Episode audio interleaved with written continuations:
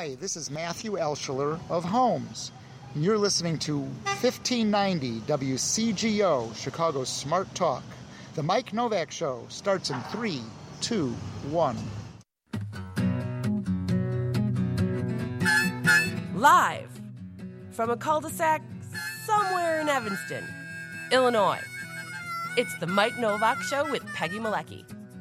After 20 years, still Chicago's only deep green gardening and environment program. Heard every Saturday morning on 1590 WCGO. Chicago's Smart Talk. Good planets are hard to find. Temperate zones and tropic climes. And true currents and thriving seas. Wind blowing through breathing trees. Strong ozone and safe sunshine. Well, good planets are hard to find.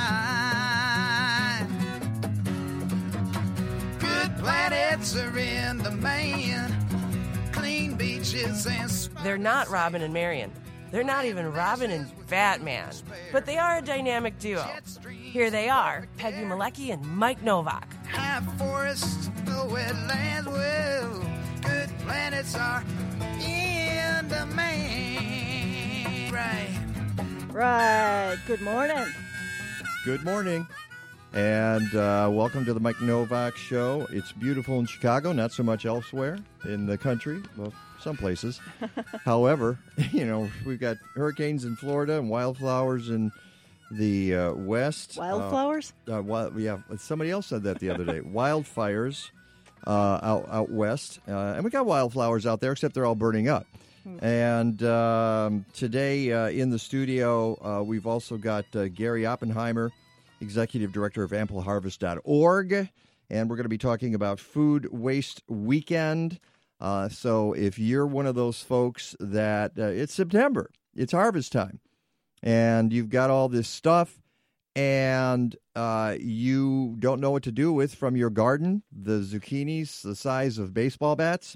Actually, I we're finally getting our first zucchinis in, which is because the plants got in really late, and now finally I'm going to get zucchini, um, and I'll have like two for the the year. But that's okay because we got. 30 or 40 cucumbers we don't know what to do with right now. So I think I know what to do with them now. Yes, you do. Uh, that's right. And that is Gary Oppenheimer. He will be with us uh, in just a second.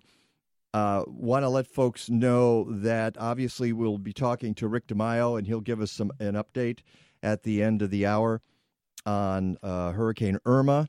And I'm hoping I can talk him into coming back tomorrow for a, a short report on the Sunday version of the Mike Novak Show. He's been a very popular guy this He week. has. I guess he was doing uh, uh, other radio Mm-hmm. uh, yesterday, and I don't begrudge him that at all because everybody wants a good meteorologist, and uh, yes. So he's all over the place, and they, they bring him in, and you know.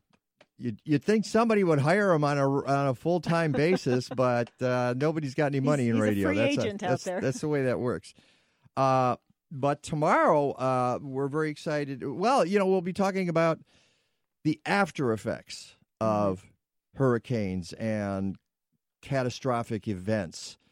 And one of the things that folks have to deal with after events is what do you do with all the damaged stuff? And that's something we've been talking about on this show Mm-hmm. for several weeks because Peggy and I were just ruminating about, well, what happens to it? Just piles and piles yeah, and piles of you know, things and uh, mixed so we managed to find some folks tomorrow who are going to tell us what happens to the Mm-hmm. piles and piles and piles of stuff. And uh, one of them is Stephen Bantillo from the National Recycling Coalition. And, and tomorrow is kind of a recycling extravaganza show. Lots of recycling stuff, and I'll tell you why in a second.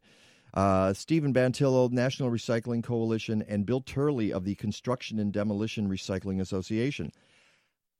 And the news is not necessarily good because one of the things happening in Texas in the aftermath of Hurricane Harvey is that apparently the state government, in his in- infinite wisdom, has said, hey, go ahead and burn stuff. Well, what could possibly go wrong? You know, when you're burning a couch that's been treated with fire retardant. And you know what you do when you burn a couch treated with fire retardant? You douse it with as much flame Mhm. uh, producer, uh, liquid, whatever, gasoline or lighter fluid that you you can to get it to go up, and then that flame retardant goes into the air. It just sounds like the dumbest thing Yeah. ever. And- yet, and yet, the state of Texas apparently, and we'll find out more tomorrow. We'll find out more because apparently the state of Texas says it's okay to burn Yeah. stuff. And our, our guest last Sunday, Ken, had said uh, FEMA relaxes a lot of its rules. Yeah, isn't that something? Uh, and uh, in that's in the second part of the show tomorrow. The first part of the show, more about recycling, but a different area of it. Uh, BK Sharma from the Illinois Sustainable Technology Center at the University of Illinois uh, is going to be part of a conference that's going on there this Tuesday, which I'm part of. And um, he's going to be talking about how you take plastics and you turn them back into oil because, of course, we start with oil, we create plastics, and there's a process called pyrolysis or pyrolysis. I have no idea exactly. I should look it up, but everybody probably says it differently anyway.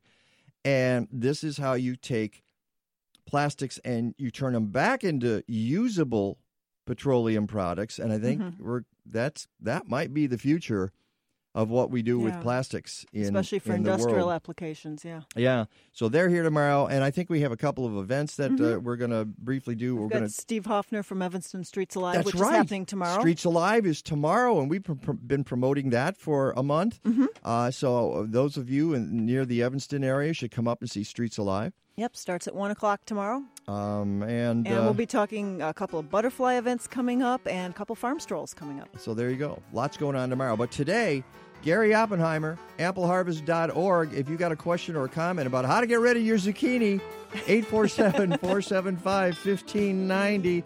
This is the Mike Novak Show with Peggy Malecki, and we will be right back. Now's the time to get on board with one of McHenry County's premier sustainability and healthy living events.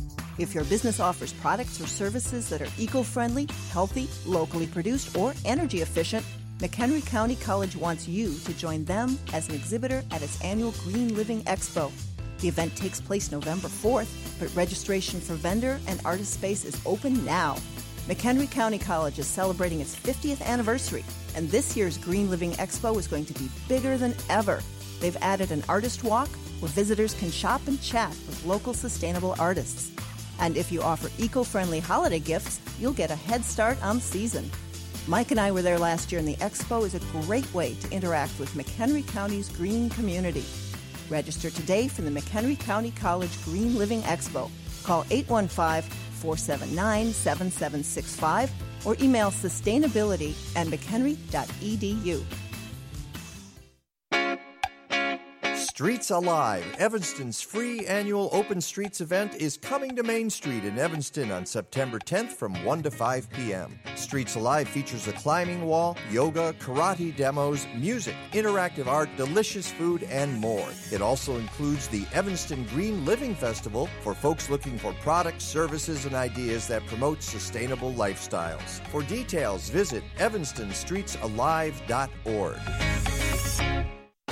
I'm meteorologist Rick DeMaio. Listen to the Mike Novak Show with Peggy Malecki, Saturday, 10 to 11, Sunday, 9 to 11, and listen for my weekly updates on both weather and climate, on how the environment is changing, and whether or not you're going to have tomatoes coming up in the month of July. Again, each weekend, Saturday and Sunday, 10 to 11 on Saturday, 9 to 11 on Sunday on WCGO 1590 AM, Chicago's Smart Talk. Find out what's going on in Evanston. Tune in to Haggerty's Huddle every other Monday on French and Friends. Brought to you by Chicago Lee Magazine. Named the city's top magazine. Don't just read more, read better. We're sailing in a strange boat, heading for a strange shore. We're sailing in a strange boat, In a strange way, this is appropriate heading for a strange for uh, the state of Florida. Yeah, Except I've- don't get in the boat now. Now's not a good time to get in the boat. Now's the time to It was like yesterday. I was listening to Van Morrison, "Into the Mystic," and I'm thinking, yeah, Oh my! same, same, strange, strange times. Yeah, yeah, we are in strange times indeed. Uh, welcome back to the Mike Novak Show with Peggy Malecki, Saturday version. Gary Oppenheimer is in the studio with us, and I want to thank you for you claim it was uh, United that uh, rearranged your schedule. Well, but it was I a think gentleman named Steve in customer service who bent over backwards to allow that to happen. So shout out to United. Thank you, to Steve. Steve. Thank you. All right, good. because uh, we found out Gary was coming into town. We said, "Hey, you got to come on the show." And he said, uh, "Well, yeah, I landed what? What was it, eleven thirty or something?" And we said, "No, that's not going to work." Uh, and then you guys rearranged, and we really appreciate Yeah, it. and he got Thank to you, enjoy a nice breakfast this morning. Yes, excellent food. What? Where? Who had the break? They went to um, Who's Your Mama Yeah. over in Evanston on Chicago Avenue. And you, you didn't bring anything back for us? I've had three hours of sleep. I had to get to leave for LaGuardia at eight, at three No, this no, morning. see, so I'm not going to bust you. I'm going to bust Jamie, who's uh, Yeah, in- it's in- Who's fault. lurking in the in, corner. in the corner, who we know from uh, her days at uh, familyfarm.org.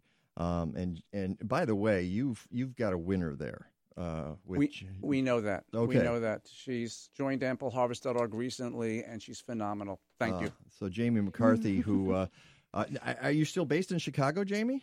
Okay, she, so she is. So you didn't even have to move. I mean, how how great is that? Uh, but uh, ampleharvest.org is is doing yeoman's work, is doing stuff that we need because. Um, all right, this is from a report that the NRDC did, and you guys helped because you you did research also uh, through AmpleHarvest.org. Uh, there are various reports are out, and the reports, if you read them, your jaw drops. You all you can think of is how how how have we allowed this to happen in the United States, which is It's the- actually a global problem, although they focus on the U.S. Mm-hmm. Food waste is global. It doesn't surprise me that, that food waste is global. Uh, and NRDC writes in uh, the, the report is called Wasted How America is Losing Up to 40% of its food from farm to fork to landfill. And, and all you got to do is read the executive summary where it says America does not eat 40% of its food. If the United States went grocery shopping, we would leave the store with five bags and drop two in the parking lot and leave them there. Seems crazy, but we do it every day. All told, America throws out more than 1,250 calories per day per person, or more than 400 pounds of food per person annually.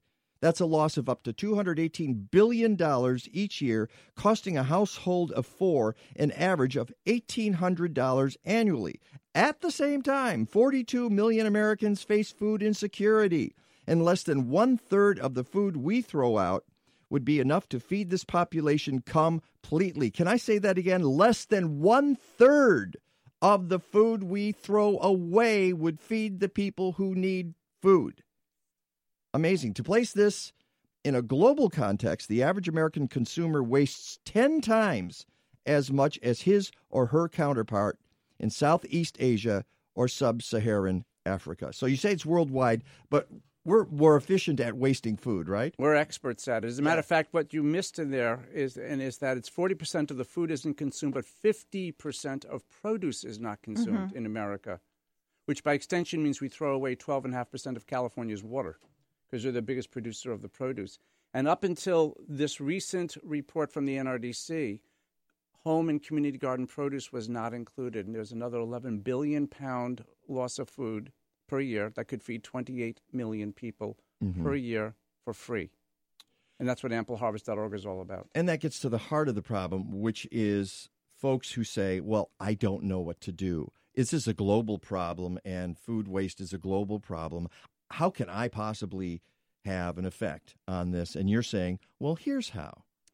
Absolutely. 42 million people in this country are home and community gardeners. That's 35% of households.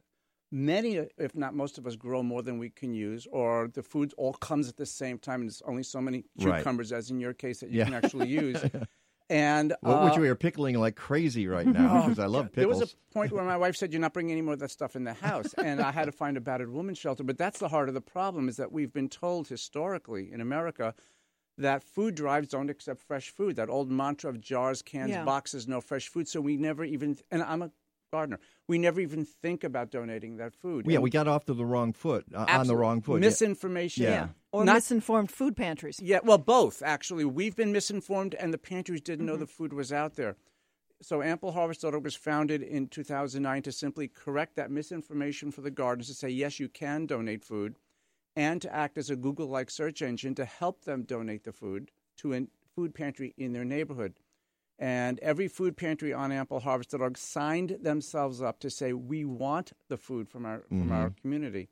The result is that today we are at nearly 8,100 food pantries in all 50 states that are eager and ready and to, to, to accept the food so that they can offer their food insecure clients something other than just processed food that they have up until now. Mm-hmm. And then once that connection is made between the gardener in the community and the food pantry, that gardener will donate food for the rest of their gardening life whenever they have an excess. So this is a lifetime uh, transition of behavior and a lifetime solution. It also means that once the gardener knows that she can donate, and the majority of gardeners statistically are women, that they can donate. Right, the now I'm insulted. Okay, now Well, I'm a, I'm a gardener too, and despite the ponytail, um, but that the majority that once the gardener No, knows the ponytail makes you a gardener. That's that's that's that that is a sign that you are a gardener. it's like w- wearing a badge, you know. It, I wish I had known that years ago when I grew it, when my wife and daughter had some comments on the ponytail. Uh, but once you know you where that, you know, that if you got the hair at a certain age, use it, flaunt it. Is what I'm I with you say. on that. I'm with you on that. But once you know where the, where food pantries and they want the food, you tend to tell your neighbors, which means that each gardener now becomes themselves spreading that information. So it just took off like wildfire, and Uh, it continues to grow and it's hugely. and, and and as you just mentioned, it started. Uh, be, honestly enough, with you being a community gardener yourself, a community gardener director, yeah, director. Yeah. and people were Well, complaining. that's well. So you don't garden? Come on. I have my own garden, and they dragged me into community garden. What happened is people said we have too much food. They're getting frustrated by seeing the waste at the end of the season. People are bored on vacation.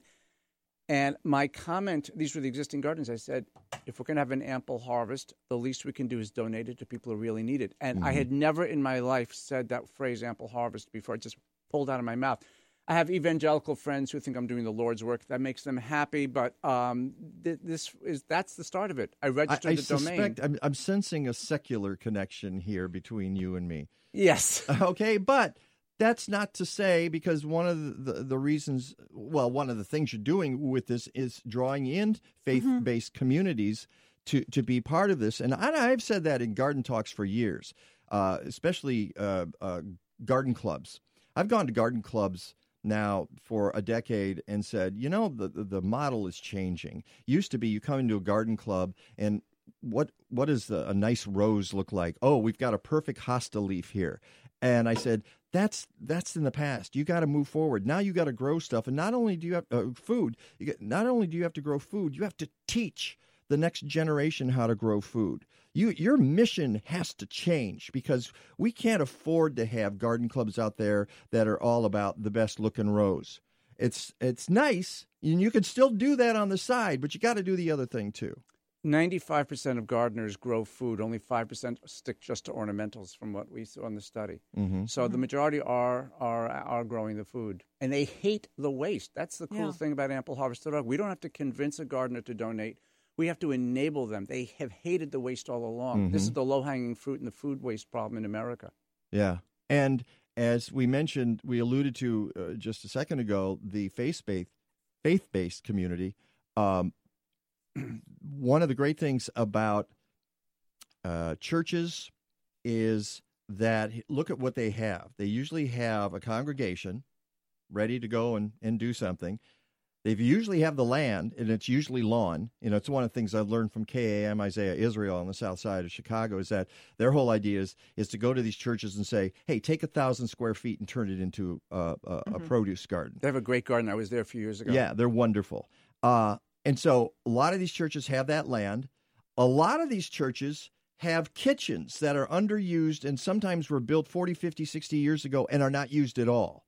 So you have these resources. And this is Yeah. one of the reasons you go to the faith based community so you can in, uh, bring those people and those facilities into play.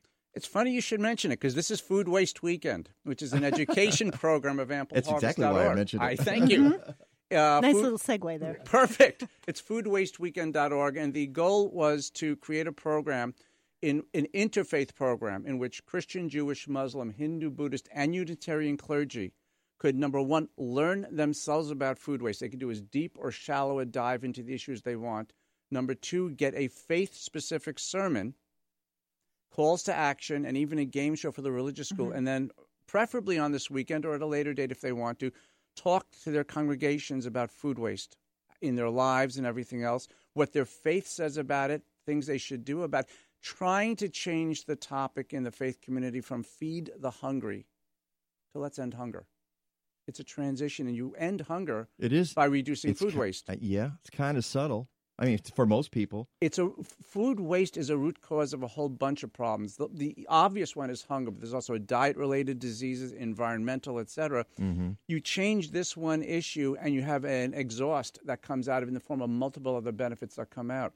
So, as far as we knew, we did the pilot. Can you talk about some of those benefits that, that, that come out of that? Oh, absolutely. I mean, from a health perspective, right off the bat, if you're on a staple of only processed food, the uh, typically the canned fruit you get's packed with a, a sugar. and salt. Well, and so, but the sugar in particular is a major contributor to the uh, uh, huge diabetes problem we're having in the country right now. I was at a talk at the White House a few years ago with, with the First Lady Michelle Obama. She said that right now, one out of every three children, uh, uh, one out of every three children, and soon two out of every three children growing up today will be diabetic vegetables packaged in salt, a huge problem for hypertension. So you have all these health consequences. The um, we spend a trillion dollars a year on diet-related medical issues. Cut, change the food. Use the healthy food we have. That's the big thing. This is the food in the community, ready to be donated. It's the healthy stuff. Get it in, and, and, and your health improves. Environmentally, if you throw your excess food in the trash, you're creating climate change, gas emissions, Right. or increasing the waste fill. There are many, many different implications to simply using what we already have. So we took a, a secular sermon that we had put together, non-sectarian sermon about food waste. It was faithy sounding, but faith um, agnostic. And then we went to a partner organization who translated it into Christian, Jewish, Muslim, Hindu, Buddhist, Unitarian, Old Testament, New Testament, Quranic perspectives. And they're all up there. So, as far as we know, this is the first time that clergy of different faiths are all giving essentially the same sermons, but from their own faith perspective, and all focused on, on, on food waste. We did the pilot last year; it went very well. Uh, this weekend, it's now going out on a actually global basis. We thought it was going to be just for the states, went out globally, and it looks like we'll be excuse me doing it in, in the future. We Yeah. want people in the pews. We want the clergy to understand that there is something they can do for their community and their country, and it's as simple as reaching into your backyard uh, or or in your kitchen and just using the food we already have. It's a very simple idea. Are you able to track off the website which communities and which areas of the country seem to be getting involved more? No, uh, we can track the visits to the site. We invite people to sign up. We found a lot of people download the stuff and use it, but don't want to register. And I get that they don't want spam mail, even though we promised not to spam them. But there, we we saw a surge of traffic. I can tell you that in the month of June, Food Waste Weekend had 8,000 hits. This past Tuesday, 80,000 hits. Wow. It just spiked because it p- coming right up to um, uh, Food Waste Weekend. Okay, I thought maybe there was some event that had happened or it had something to do with um, what's going on in Texas or whatever, but no. I don't- just, you just think there's Yeah. a cumulative yeah, and there's been a couple of really good articles Yeah. out Yeah. about it. Good articles, and I think um, um, while some clergy will prepare their sermons weeks or months in advance, some clergy say, "I prepared five minutes in advance." So when they're looking, we have no idea what you're talking about. That's Jerry. so you know, some of them are saying, "What am I going to talk about this Sunday or Saturday or Friday?" And they heard about this, they finally download the sermon, change, make it their own, rewrite it, and give the sermon. Yeah. How Uh, about how about Sunday schools? Are you providing? We have actually a game show that's also Oh, cool. on foodwasteweekend.org specifically so that for the religious school, so that the kids can be brought into the discussion of food waste. Mm-hmm. So uh, everything that's needed for the congregants, for the kids, for the clergy, it's all packaged at foodwasteweekend.org. And we actually, uh, as I said, we've had it up since last year. We're going to be improving it some, but it's meeting a need that has never been met. In the same way, ampleharvest.org actually met met a need that was never met before. And I assume that if folks want to get involved in Food Waste Weekend, they go to ampleharvest.org and see how locally they can get involved. Absolutely. I mean, the easiest thing to do in general in supporting ampleharvest.org is visit ampleharvest.org slash local. And we actually have a series of steps, four steps you can go through to cement that program in your own uh, community. All right, that is Gary Oppenheimer with ampleharvest.org. We're going to come back and uh, I, am going to lead you down a rabbit hole. I got a couple of questions that uh, might be a little con- okay. a, a, little controversial. Uh, 847 475 1590. If you want to join the conversation, we'd love to have you do that. And we are live on Facebook if you're watching. Hey, did I mention it's September and you think that the gardening season is over? Ha! I say again, ha! Ha! Ha! You might be gardening up to Christmas, or it might all come crashing down in a couple of weeks, which is why you need a subscription to Chicagoland Gardening Magazine. With their What to Do in the Garden column, they have all the seasonal advice you need at exactly the right time at your fingertips. Speaking of fingertips, mine are calloused from writing my monthly column on the inside back page of every issue. You'd think they'd give me a band aid or something. Chicagoland Gardening Magazine, a publication of state by state gardening magazines. Go to chicagolandgardening.com or call 888 265 3600. We'll be right back. It's the Mike Novak Show with Peggy Malecki.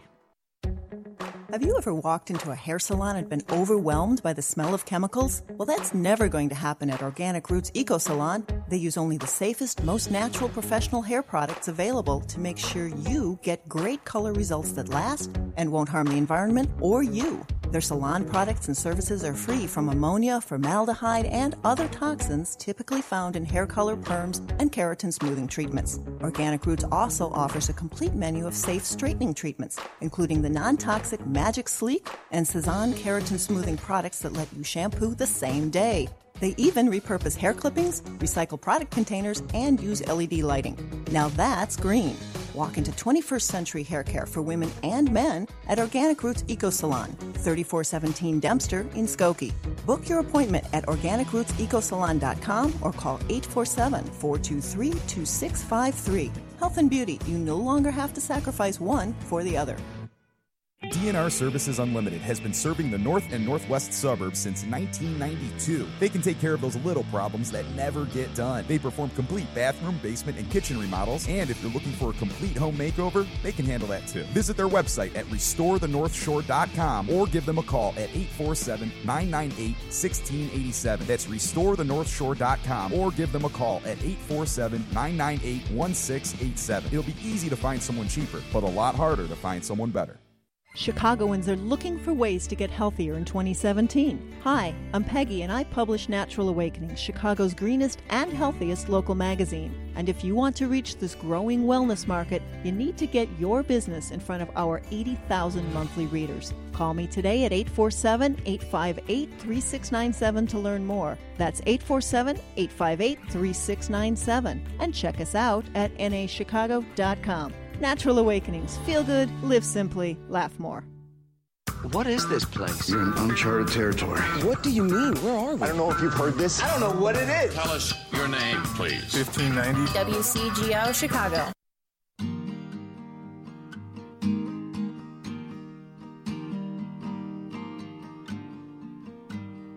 I don't remember when we wild and young. All oh, that's faded in the memory. I feel like somebody I You know, don't Facebook is going to jump on us for this we one. Oh boy. I know it. We'll see what happens.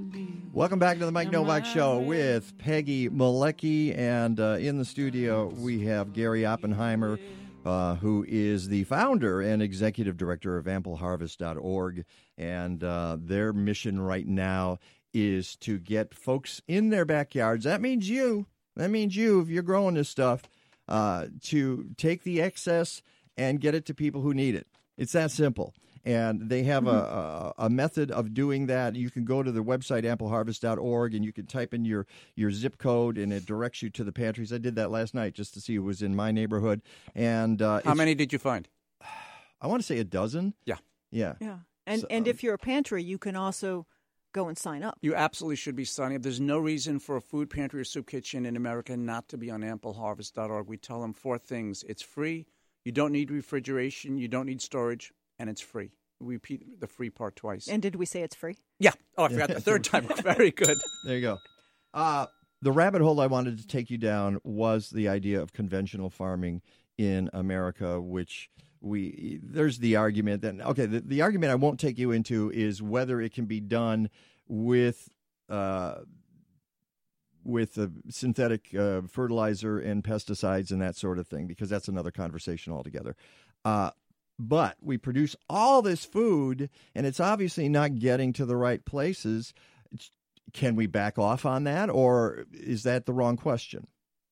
Now, I think the food we're making we should be using and not wasting. Um, I think we should also be looking to transition some of the food that we get to all of us, those those of us who can afford to buy food and those who need a food pantry, to transition to some healthier foods. Um, you know, ha- having Cheetos for breakfast is not a acceptable breakfast on any level. No, no. No. no insult to whoever manufactures Cheetos. But oh, I, I uh, don't mind insulting them. I really don't. I just, uh, you know, but, but I'm the radio guy. Okay, so there's I- one grant that went up in smoke. well, at least for my radio show. Let me put it that All way. So now, uh, look, the the go- let me say this: um, the the food that we're, we're nobody. I said this a moment ago. Nobody grows cornflakes or bread in their backyard. So the food that's manufactured that goes into the system that comes to people, supermarkets and food pantries needs to be there.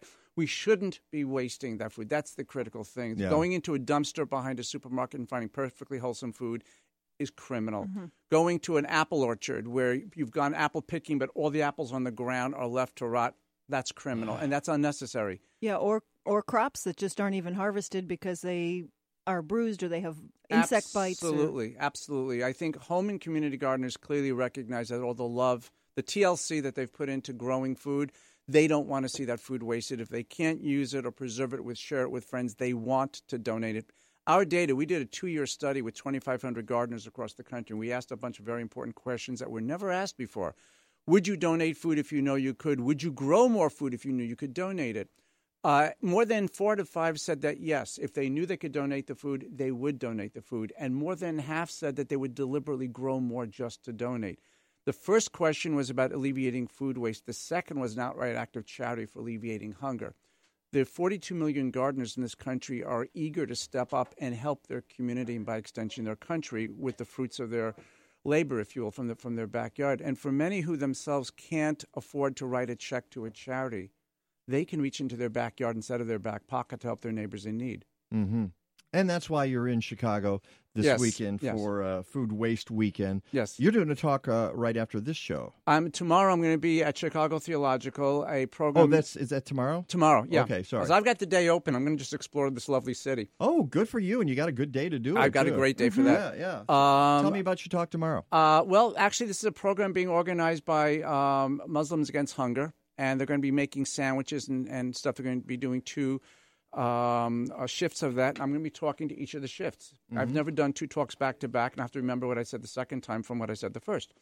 But uh, the goal is to, uh, it's an interfaith effort that they're running. And I was brought in by a, a friend of mine named Zamir who runs it, and uh, he asked me to come out as a favor to him, and I was delighted to. So, uh, being at a at a religious institution on Food Waste Weekend seemed like the perfect place for me to be. If you don't have anything, I got another one. Oh, Uh, I, go go, go. ahead. Well, I was actually going to pursue that. Going back to what we were talking about before. Go ahead, then I'll save of, mine for you know how second. commer- how home gardeners are taking pride in what they grow. You don't want to waste that zucchini, that tomato. You want someone to eat it. Uh, community gardens are gleaning and and and distributing. But what about commercial, where it just sits there? How do you change that paradigm that that food grown in commercial fields is getting donated? If somebody gives us the money, we have a program already rolled called gleaningharvest.org that is ampleharvest.org on steroids and addresses the agricultural industry and connections with gleaning organizations.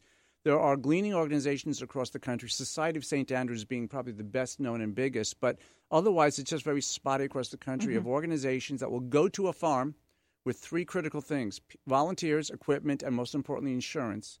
And har- it's very Yes. important. Oh yeah, of course. Because otherwise, is, a farmer yeah. should never let them on the property. Right. Harvest the food that was not harvested or wasn't suitable for the market and get it into a food bankers for uh, or something like that. Um, I mean, even when a farmer is harvesting everything, not everything is harvested. So, like 12% of the potatoes are left in the ground, the machinery misses it. You can have people going in and get those remaining potatoes. Ditto for a whole lot of other stuff.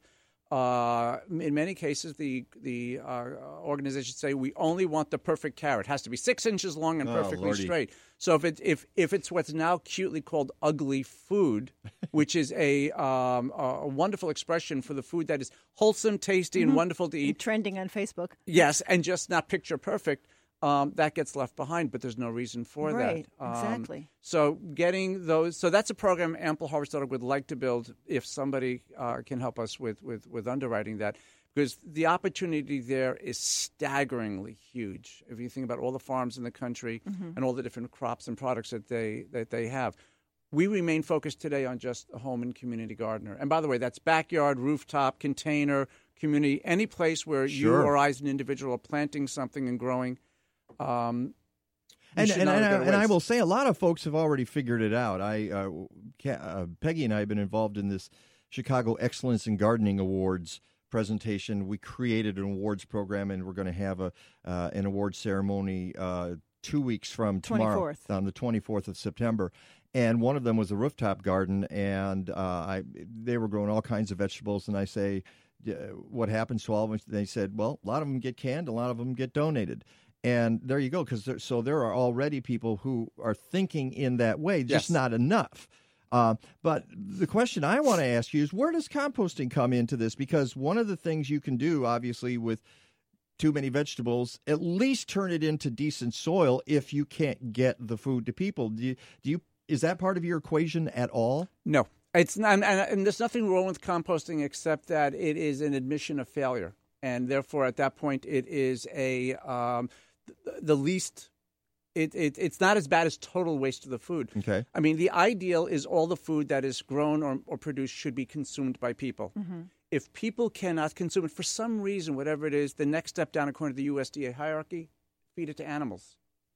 Then you that's go to true. composting. I've seen that food chart. That, right. try, yeah, that's then you interesting then you go to composting. But the fact that if you've gone to feeding animals or composting, it means that this is food that could have gone to people but didn't get to people. So, in my opinion, by default, it is food. wa- You're, you're dealing with a consequence of food waste, and you're trying to make the best of something that uh, was unfortunate. Yeah. The ideal is that people should have been consuming the nutrition and consuming the food. And or, or the animals consuming it and creating the uh, manure that you can use rather than the compost. Yes, it's a next step, but I don't think Yeah. anybody deliberately puts seeds in the ground for, in their garden with the hope that a cow is going to be happy. You know, I don't think that's their No. their, their initial intent. Their intent is I'm going to eat it, or Wait, my well, friends. unless it's corn feed. Yeah, unless you're in that Oh industry. of God! Let me tell you, I but- once planted feed corn instead of sweet corn, and I learned the hard way the difference. Oh, my goodness. Uh-oh. I never knew of the difference until I discovered that my corn was tasteless, and I now I know better. And it's and and the irony, of course, is it's not even good for cows. All right, they should they should not be eating that. Yeah, I mean, studies have shown part of the reason they're pumping them with antibiotics is because their stomachs can't really handle the corn. So we we have gone down so many cul-de-sacs. Although I will tell you a very short story if we have the time. Sure, I had sure. met with um, some farmers in Pennsylvania Dutch country a couple of years ago, and that's the year that I had the mistake with the feed corn. And the farmer was telling me when they plant, this is a great story, when they plant feed corn, the entire field is feed corn, except for the outer three feet. The per, three foot perimeter around the garden is sweet corn when they harvest the corn for selling, you know, for for for the uh, uh, cow feed, they chop up the plant, the stalks, the the whole plant becomes feed.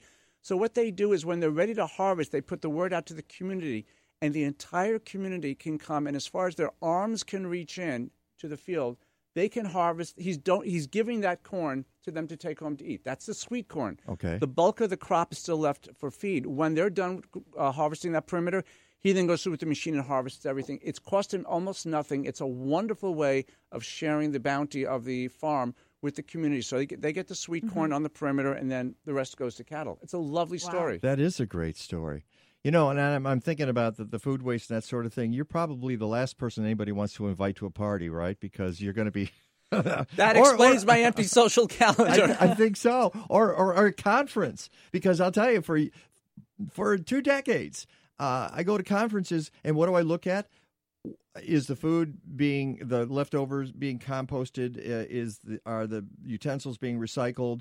And you focus on that, and you realize ultimately, a lot of the same old, same old continues to happen, and that that is really hard to change. I have friends who look at me with guilty eyes saying, You have guilted me into not wasting food. So even on a personal level, it's working. Um, I'll tell you when I do go to those conferences, and I was I was just speaking in Los Angeles this past uh, Tuesday, and but at others I've gone to where they will bring in boxed lunches, and invariably there are a bunch left over. Yeah. I want to make sure they get donated. I had spoken actually at Temple University in Philadelphia a while back. 50 lunches were left over, and they had no plans for that. So AmpleHarvest.org's own staff found a, a YMCA soup kitchen that was about half a mile away.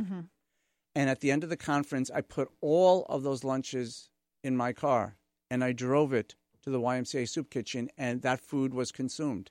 Uh, but this is something anybody could be Yes. doing. This is not magic that It's I'm called doing. thinking outside of the lunchbox. Thank you very much. or not even or not even Yes. seeing a box. Yeah, exactly. right. Uh, we're out of time, Gary. Thank you so much for being here. It was such a pleasure Thank meeting you. you. It's a I'm delight to be here. it. Thank you, Go And to- thank you, Chicago. and Great go to weather. Ampleharvest.org. If you're growing food, if you got excess, please, please, please see that it gets to somebody who will actually eat it. How's that for a, a change in uh, paradigm?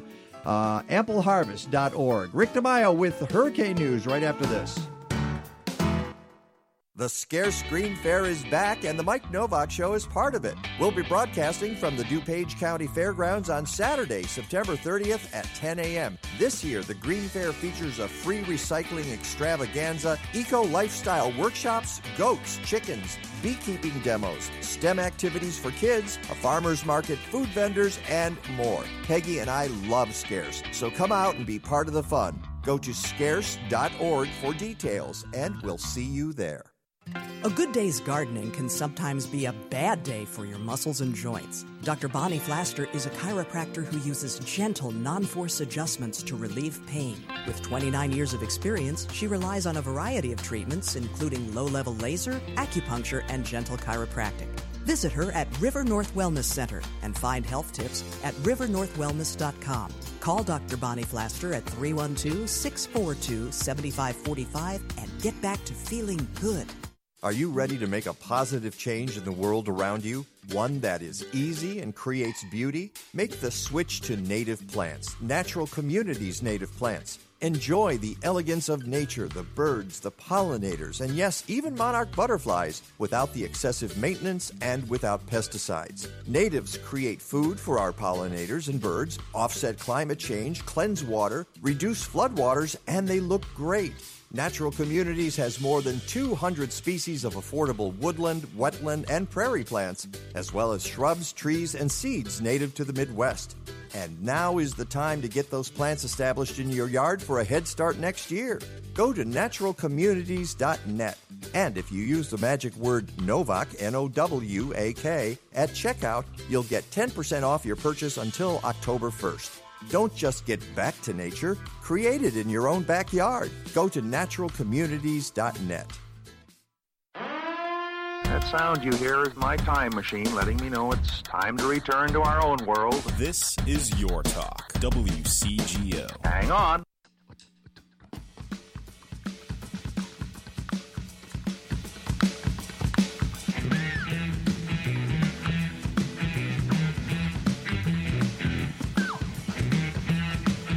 Welcome back to the Mike Nowak Show, and some people in Florida are shaken.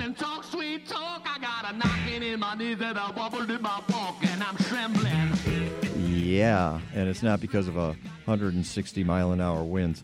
Uh, Gary Oppenheimer is still in the studio here. He wanted to mention something because we were going to be talking to Rick DeMaio real quick uh, about uh, hurricanes and such. And what was that, uh, Gary? Um, we put up a program. We did this in the past during the BP oil spill and other catastrophes, and we've just done it for Harvey. We will probably have to do it for the hurricanes affecting Florida, and that is that um, if you go to today to ampleharvest.org slash Harvey, you will find a list of food pantries that we know to be open or soon to be open in the Houston area so that gardeners in that greater region, when FEMA and Red Cross go home or probably end up going to Florida, that they'll be able to step in with the bounty from their gardens to help fulfill the needs of the food pantries who themselves are going to be overwhelmed for some time to come. Yeah. It looks like we're going to be doing the same thing in Mm. Florida after Florida starts the uh, drying out process. So today, if you have friends in Texas or in that area, send them to ampleharvest.org slash Harvey, and they will be able to step in, find a food pantry someplace in the Houston area that's open and they can take food to.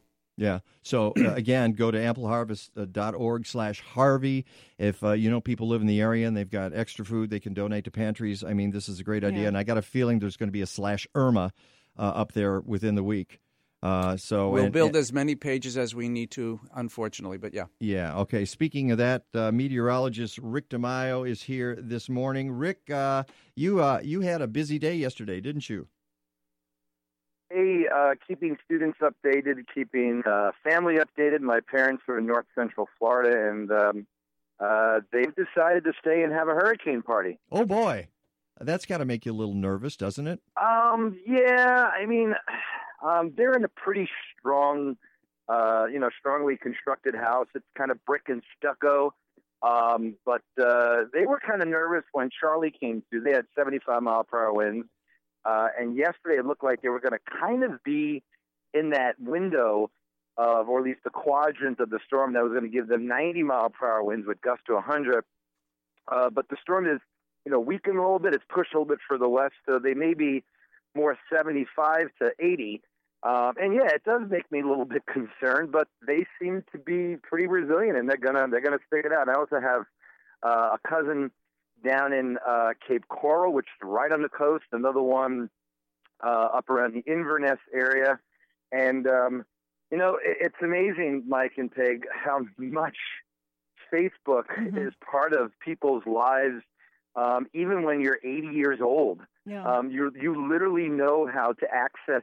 I, I've been trying to send email updates to my parents, and it's always the computer is blocking this. I'm like, you guys got Facebook, right? My dad's like, yeah, I got it. And I put it on there, and boom, there it is. so as, as, as much as yeah, so as much as we you know talk about how you know kids are addicted to it and people are addicted to it, for for the for the elderly population, it's amazing how much information you can push through it, and and actually better than what you get from even you know local TV uh, and from you know the governor standing up there and constantly telling you what to do. And you know we all know this more than anything. It, it's all about the waiting game. It, there's so much anxiety built Yeah. up ahead of the storm, and then people equate that to hype. It's Yeah. really not hype. We're just we're just trying to let people know you know what the latest is, and uh, it, it's not an easy job. Trust me. Well, I, I know it's not, and and uh, Rich Calgill earlier, who's in Florida, he's on Mighty House, and and he does his part of the show from Florida. He's in what, what Marco Island. He's, He's on Marco Island, right which is like right. Uh, it I, I hope he's not staying. Yeah, he is. he is. He is. And he's all set actually for cleanup. He's got everything, saws, everything all packed and ready for cleanup. So is he on the the the west side of Marco Island or the east side? I do not don't know. know. I don't know. Ugh. I mean, he's right in the teeth of not only the Yeah. winds but also the storm surge. Yeah. Yeah. Um, he should not be there. I I'm mean, I mean, serious. I'm, I'll write him. I mean, I'm, I'm sure he knows that, but uh, I don't. I, I- I don't know what to tell you. You know this, Rick, that people get in their heads that they can write it out, and you can't change them. They're like, ah, it's it's a lot easier for me. And Where's he going to go right yeah, now? or they have no place to go. My proofreader is in Estero, which is by Naples, and you know he says the shelters are full. I have no place to go. Well, the best place to go because storm surge is now going to be the number one concern down there is to go inland. Right. Uh, the last thing you want to be do is you, you can't ride out a storm when there's 15 feet of water coming onto Right. uh, your property. yeah. Well, I'm sure a lot of people are moving. They're just not getting in their cars and going north at this point. Here's the other. Right, yeah. Yeah, And, and here's here's the toughest part of being um, a state official. Um, it's easy to tell people to go. It's really hard to tell people to come back. If I was the governor of Florida right now, I would say for all of those people in Miami Beach and Fort Lauderdale, come on back. Come on down. Seriously, because this storm has moved so far to the west that even if they get 75 mile per hour winds, that's going to be about it. and Floridians are like, "Really? I left for this." It, it's like it's like telling Chicagoans to evacuate for an F1 tornado. We're like, "Yeah, we can handle that." And F5? Oh yeah, I'm leaving. So the fact that the storm has actually moved a little bit further west and has become somewhat weakened by the coast of Cuba, it should re-intensify. It's actually down now to a category three. It'll probably go back up to four uh, later on tonight and into tomorrow. But if I'm a betting man, I would say Miami, 75 mile per hour winds, and that's it. I mean, they're actually out of the cone of the strongest hurricane force winds. This thing is going to have an eye of probably about, you know, 25, 30 miles. Hurricane force winds probably extend outward about 60 miles. And last I checked, uh, the width of Florida at its most southern points about 90 miles. So you're actually talking about the part that was most most concerned about southeast Florida kind of being taken off the list of endangered species, so to say. But now it's become, Mike and Peg, a storm surge event Yeah. for Fort Myers, um, Sanibel, Captiva, and obviously up around the Tampa area. But even Tampa, um, that's a big bay. They can handle a lot of water. It's more or less your coastal areas to the southwest that's going to be impacted. S- uh, It's it's amazing how, how the whole thing has changed from the very beginning, where we thought it possibly could go out to the, to sea, and then it was uh, the uh, East Coast, and then it was Central Florida. Now it's the West Coast, and it's just it shows you that there's no Yeah. no way to, to measure exactly where these storms are going to be. Well, you know, part of that is you got to be really careful as a meteorologist to sound so doggone confident five days out. You, you can't do that. There's certain limitations that are built into the atmosphere.